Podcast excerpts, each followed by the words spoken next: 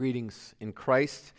We are walking our way through the book of Titus, and today our text is chapter 3, verses 1 to 14. We're really only going to really cover 1 to 11 for the most part, but there's some stuff there in the end we're going to reference, and we didn't want to just end on verse 11. But next week we'll handle 12 to 15, close out the letter.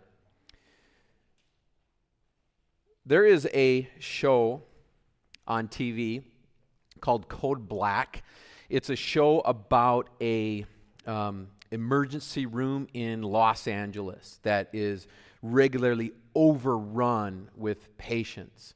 And as the show begins, it flashes, uh, it begins with an image on the screen that defines what a code black is. Code black occurs when there is an influx of patients so great that there aren't enough resources to treat them. And, then it goes on to kind of show how the average emergency room experiences about five code blacks a year, while this particular emergency room in LA experiences up to 300 code blacks a year. An influx of patients so great, there aren't enough resources to treat them. The damage that our sin has caused in our life has been so great that we did not have the resources to treat it.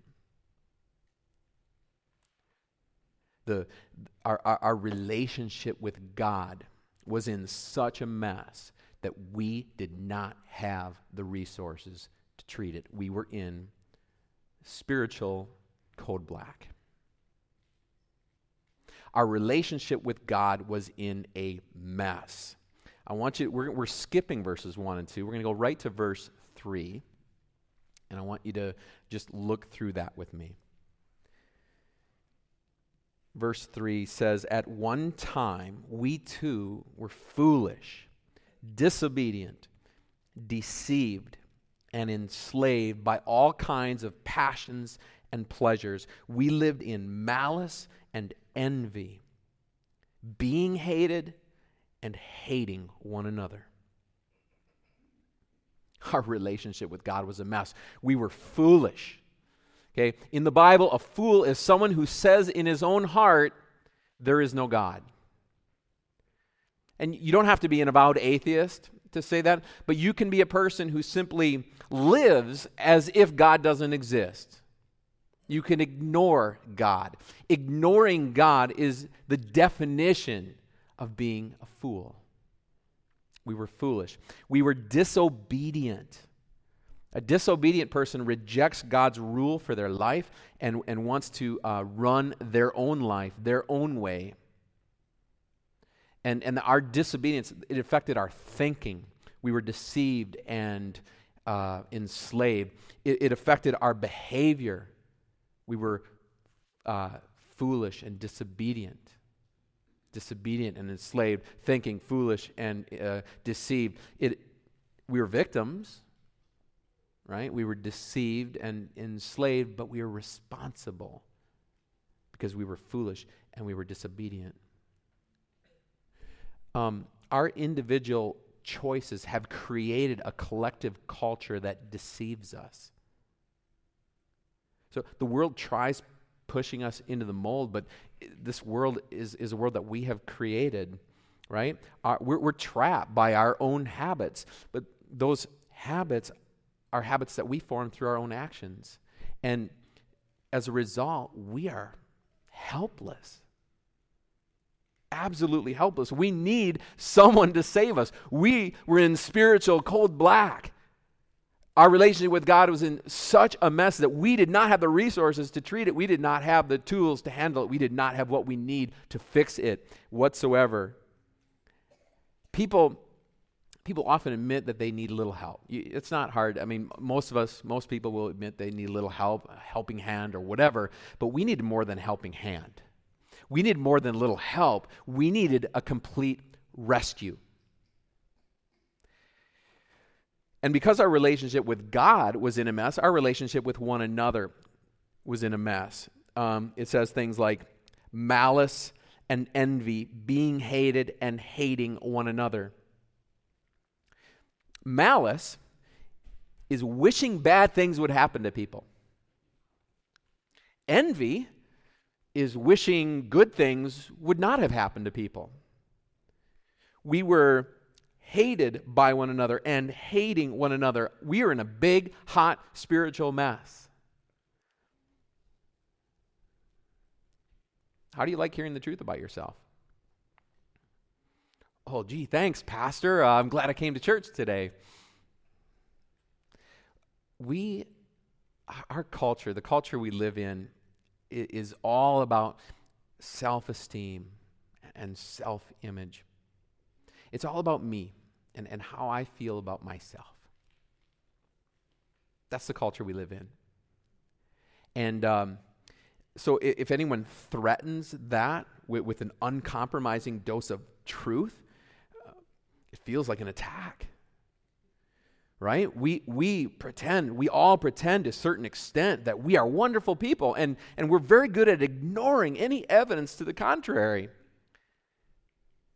But we're going to get into the gospel today. And, and because of the good news of Jesus, because of the gospel, there's no need for pretending anymore. This constant, tiring attempt to manage our image and to um, portray ourselves in the best light we can can finally be over.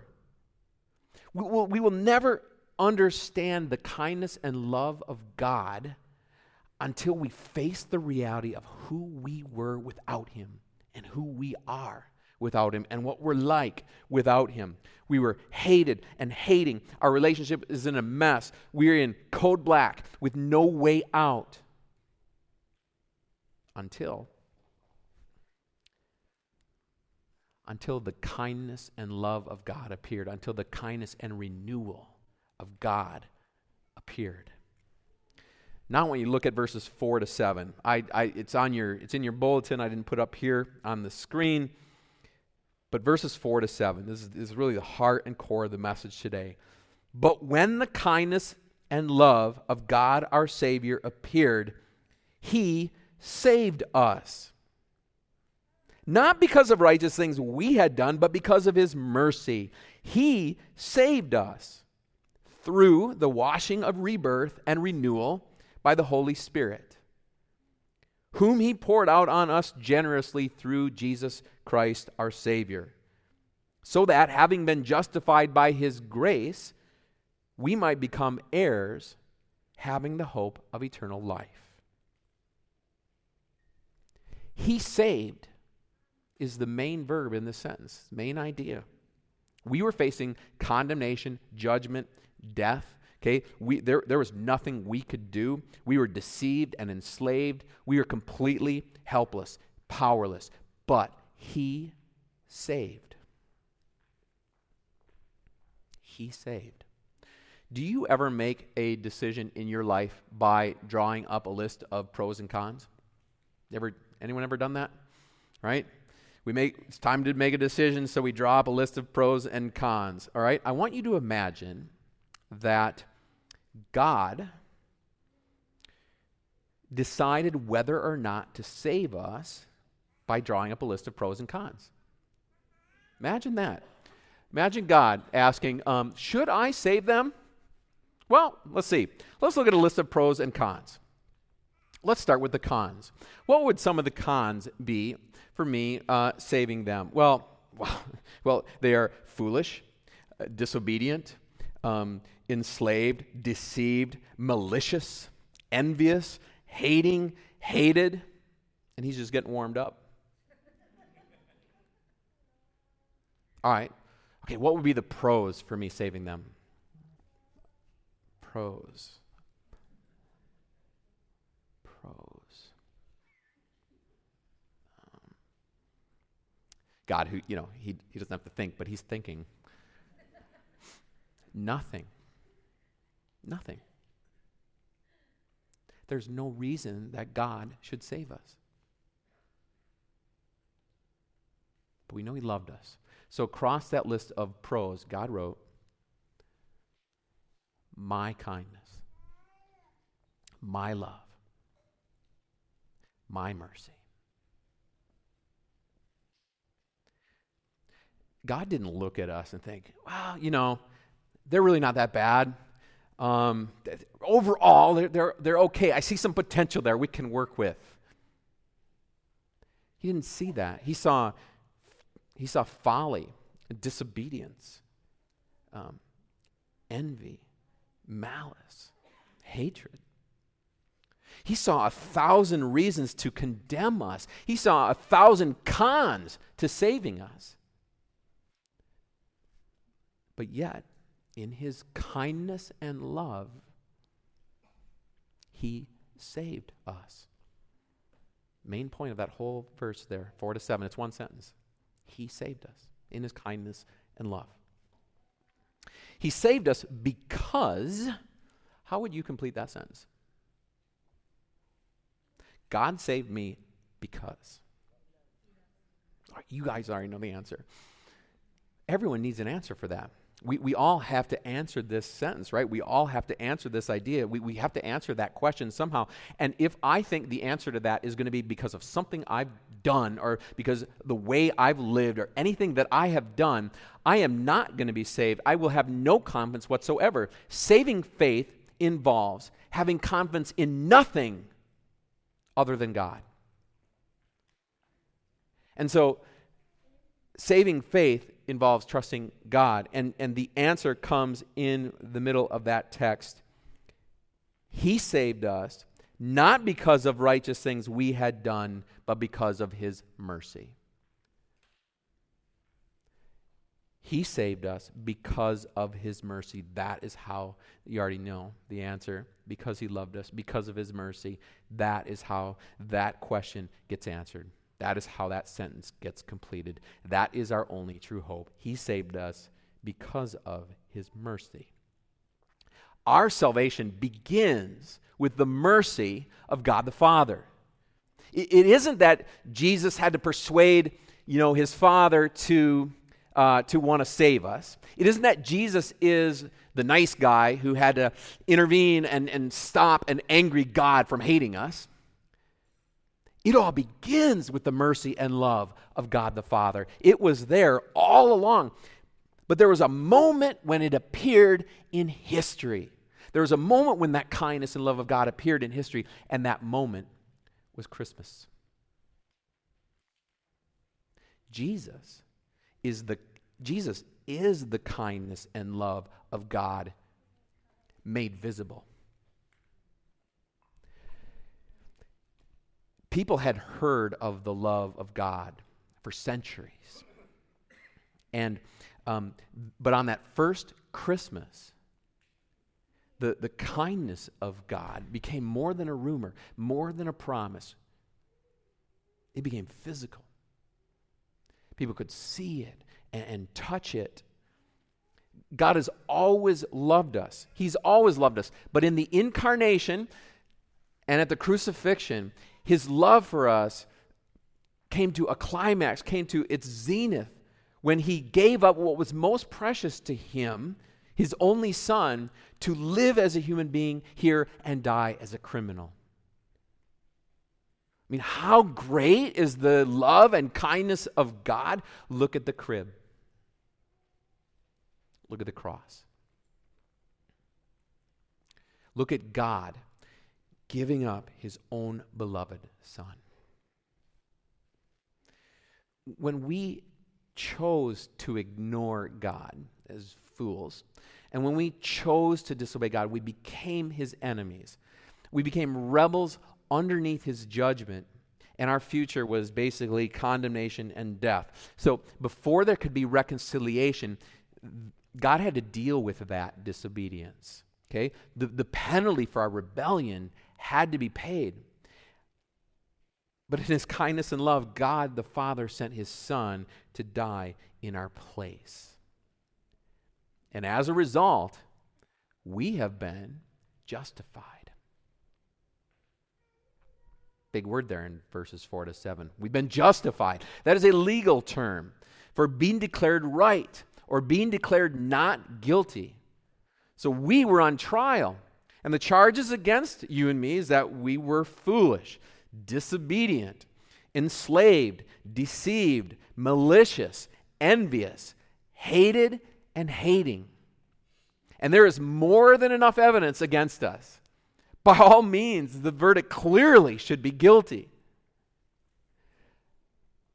But then the kindness of God intervenes. It appears in the form of his son. And the sentence that we deserve is passed on to him. And he dies in our place and bears our penalty. And we are declared not guilty. We are justified.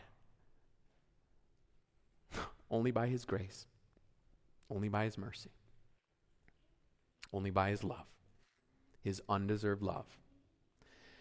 And as a result of being justified, as the verse says, we receive eternal life. We receive life. We become, as it says in verse 7, heirs having the hope of eternal life. So our justification is a present reality, but it's also a future reality.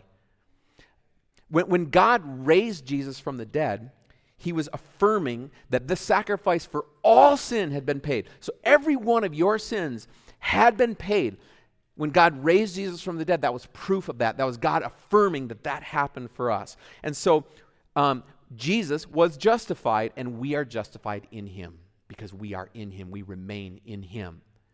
And so we experience peace with God because he treats us as he treats his son. We, therefore, are heirs. We are heirs. Heirs are children with the rights of inheritance. Now, I have I have eaten in, in people's homes and stayed overnight at their home because I was friends with their son.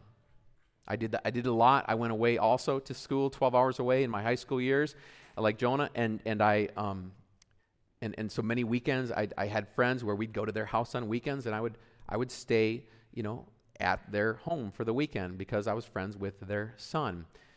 They welcomed me into their home for the sake of their son. It, it was only on account of my relationship with their son that meant that that I could sit that sit at their table, eat their food, enjoy their company, and sleep in their home. How much more does God delight to welcome us for the sake of his son? We have a seat at his table. Right, we are his heirs. We, we belong to God's house. The kindness of God has not only saved us from something, it's also saved us for something. Left to ourselves, our, our future, our future was eternal death, but in Christ, because of our relationship with Christ, the Son of God, our future is eternal life. Let's talk a little bit about the rebirth and renewal of the Holy Spirit.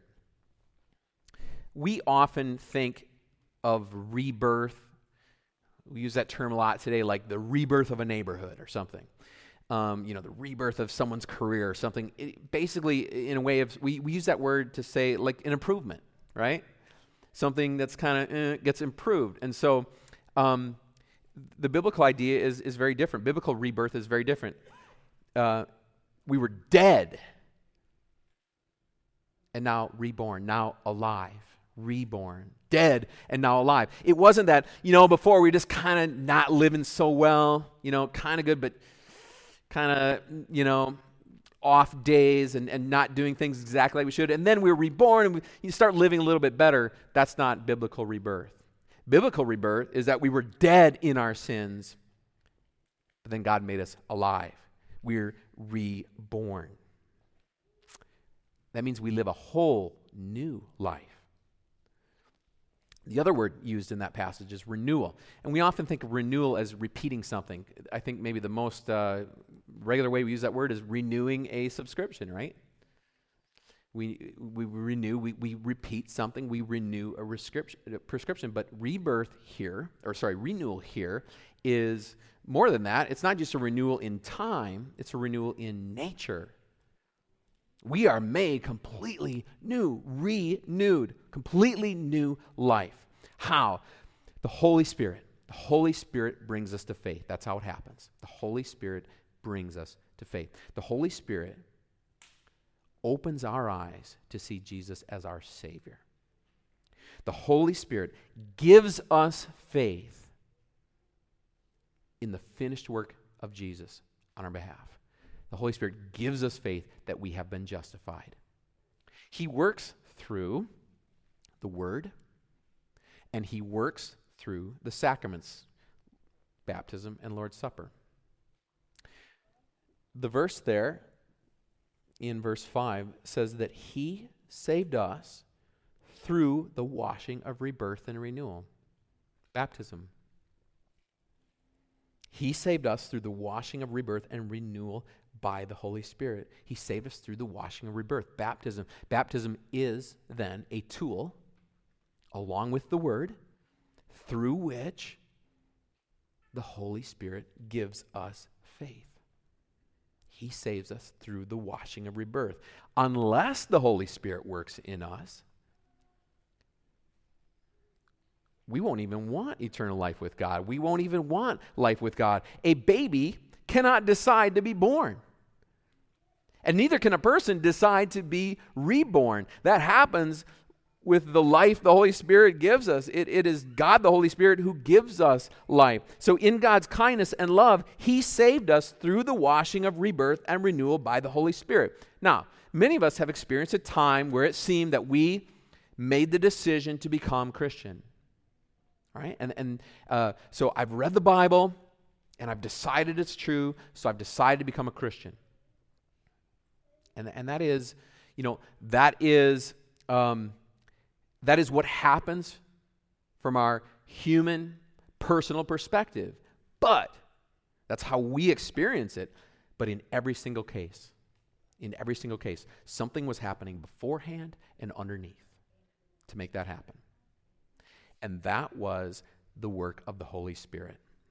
Okay? That is the Spirit's work of rebirth and renewal. So if you have decided that the Bible is true, it is because the Holy Spirit opened your eyes to see Jesus. If you have decided to follow Christ, it is because the Holy Spirit has opened your heart to love Jesus. It is because the Holy Spirit has given you faith through the Word and the sacraments. It is because the Holy Spirit has done his work of rebirth and renewal in your life through the word and sacraments, through those means, those tools of his grace. Let's talk about renewal. I want you to think of God's perfect creation as it must have been in the beginning of time, where, where everything he created was, was perfect, beautiful. He looked at and saw it was very good, it was perfect, there were no flaws in it. And then, as you know, Genesis 3, it gets ruined. Okay? Now, throughout the rest of Scripture, God's going to make a promise. And that promise that God makes to us is that one day I am going to make everything new again. And that is what you and I have to look forward to. Everything is going to be new, it's going to be made new. All right. So, you are people who follow Christ, who believe in Him, who the Holy Spirit has worked faith in. What God is doing in your heart, what God is doing in your heart, is the first glimpse of that new creation.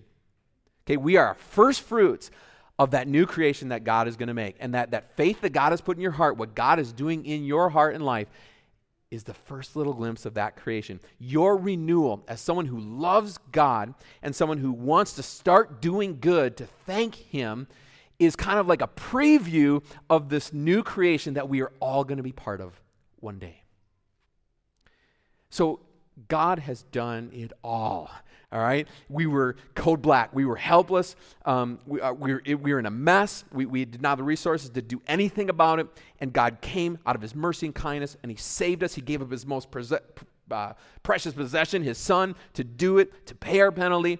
Um, gave us life, and then even sends the Holy Spirit to give us faith, to, to give us rebirth, give us renewal, so that we would be part of His creation through that faith that He gives us.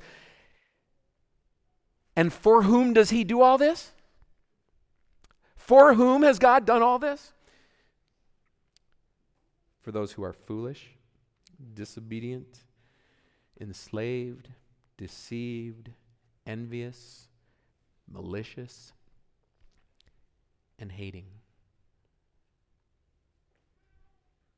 In other words, He's done it for you and me. He's done that all for you and me. So, how do we respond? How do we respond to this amazing love and kindness and mercy and renewal of God? By doing what is good. Look at verse 8. This is a trustworthy saying, meaning verses 4 to 7. And I want you to stress these things so that those who have trusted in God may be careful to devote themselves to doing what is good. These things are excellent and profitable for everyone. I want you to stress these things. So he just said verses 4 to 7, where we just laid out in the whole, that's what we've been talking about. And now he said, okay, that's a trustworthy thing, saying. So stress these things. Stress these things. We are to stress the gospel so that we live the gospel. We are to stress the gospel so that we live the gospel. Remember from the beginning, the gospel must be central. We are to stress the gospel. We, we can't talk about the gospel uh, too much. Verses um, let me add verse 9 to verse 8. Um, verse 8 and 9. This is a trustworthy saying. I want you to stress these things so that those who tr- have trusted in God may be careful to devote themselves to doing what is good. These things are excellent and profitable for everyone. But avoid foolish controversies and genealogies and arguments and quarrels about the law because they're because these are unprofitable and useless. So, stress the gospel and avoid controversies. Sound easy enough? The reality, though, all too often in church life is that we stress controversies and avoid talking about the gospel. Right? And maybe the gospel is stressed in our preaching,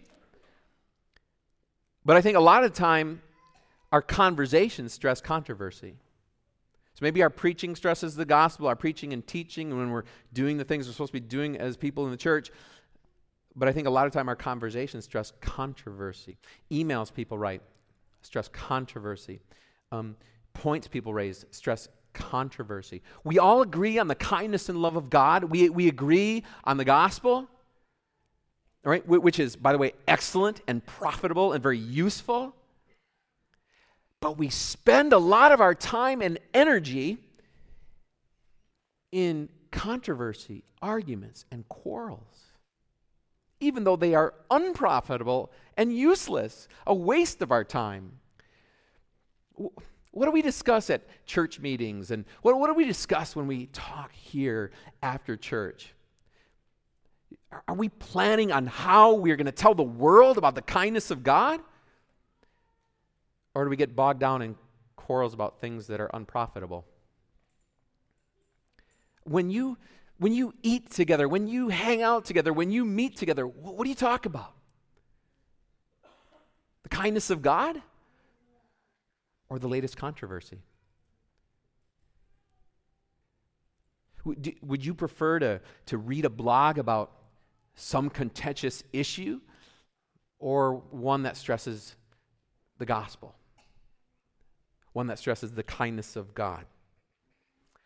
let's stress gospel things. Let's talk about the love of the Father, the grace of the Son, the, the renewal of the Holy Spirit. Let's avoid talking about things that divide. Because they divide. Look at verses 10 and 11. Um, let's warn divisive people. Warn a divisive person once, and then warn him a second time. After that, have nothing to do with him. You may be sure that such a man is warped and sinful. He's self condemned. Warn divisive people. In, in our individualistic culture, we value the individual above the community. Everyone has the right to express their own opinion, we tell ourselves. But Christ died to make us one. Christ gave his life to reconcile us with God and to reconcile us with each other. So let's lovingly warn those who would threaten to destroy what Christ won for us. For their good and for our good and for the good of the church. When it comes to grumbling or gossip, let's be a cul de sac and not a through street, not a channel. Okay, we, we talked a few weeks ago in the sermons, we talked about how as Christians we are conduits, you know, we, we want to let God's generosity flow through us. Okay, when it comes to grumbling or gossip, let's be a cul-de-sac.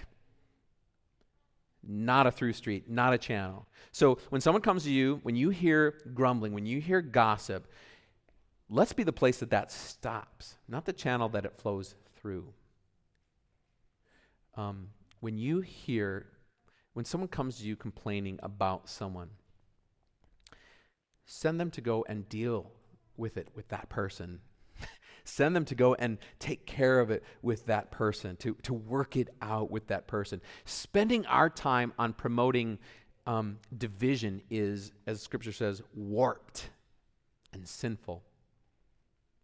Let's spend our time and energy stressing the kindness and love of God. Finally, living the gospel, doing what is good. So we respond to the amazing love and kindness of God by doing what is good. This is the thought in the beginning and the middle and the end of this chapter. Verse 1, verse 8, verse 14 says, Let's devote ourselves to doing what is good. So we stress the gospel so that we live the gospel. This is how we thank and honor God. It's how we um, this is how we show the world what the love and kindness of God is all about. This is how we spread the gospel. We are to stress the good that God has done for us so that we can do good to other people. And this is how we carry out God's mission in the world. Now we can go back to verses 1 and 2. Remind the people to be subject to rulers and authorities, to be obedient, to be ready to do whatever is good, to slander no one, to be peaceable and considerate, and to show true humility toward all men. Christians are called to submit and do good, to submit to put the interests of others first, and to do good to help other people out. We are to be people who are looking for opportunities to bless our cities and to serve our neighbors. Don't slander, don't quarrel, be considerate, be gentle. We are to treat people the way that Jesus treated us right? And that is crazy different from the world around us because we live in a world filled with people who are foolish, disobedient, envious, uh, malicious, deceived, enslaved, hated, and hating. And so it can be tempting for us to withdraw from the world or even to look down on the world. Right? We, we, we, uh, we find it a lot more comfortable hanging out, gathering together with, hanging around people, uh, fellow Christians, right? And we tell each other stories of the big bad world outside. But the Apostle Paul says, that's what you were like too. That's what you were like too. But you were saved by grace. So we have no reason for feeling superior. We have no reason for looking down on the world because that is what we were like too. That is what we have been saved from as well. So let's be different. Let's be in that world and let's make a difference in it. Let's bless the world by God's love through us. And, and, but when you do that, when you try to be peaceable, when you try to be considerate, when you try to be gentle out there in the world, you are often going to be met with malice, envy, hatred, and so forth, right? So, what do you do when that happens? What do you do when that happens? Well, remember what you used to be like. Remember what you used to be like. What did God do when you hated Him? He didn't stand at a distance. He didn't disconnect himself from you and look down on you, did he? What did he do? He appeared. He appeared. He entered our world in kindness and mercy. And so, in the same way, we appear. We get involved in our world in kindness and mercy, even when that comes at a great cost to ourselves. So we can't say, well, I'm going to keep myself pure, so I'm going to keep, you know, away from the world. We can't say, well, I want to protect my family, so I'm going to keep my family out of the world. God didn't say that. God didn't keep his family out of the world. If he had, his son would never have come to save us. God let his son come into the world to save us from all of this. When we were in code black and did not have the resources to save ourselves, when, when we were helpless, God did what was good. And so now he says, he tells us to do what is good. Do what is good in your home, on your street, at your workplace, in your school, in your neighborhood. do what is good. Let's stress the gospel to each other so that we can live the gospel in front of others. Let's do what is good. Why? Because He did. Because God did what was good. And because He still does. Amen. And the peace of God, which transcends all understanding, keep our hearts and minds through faith in Christ Jesus. Amen.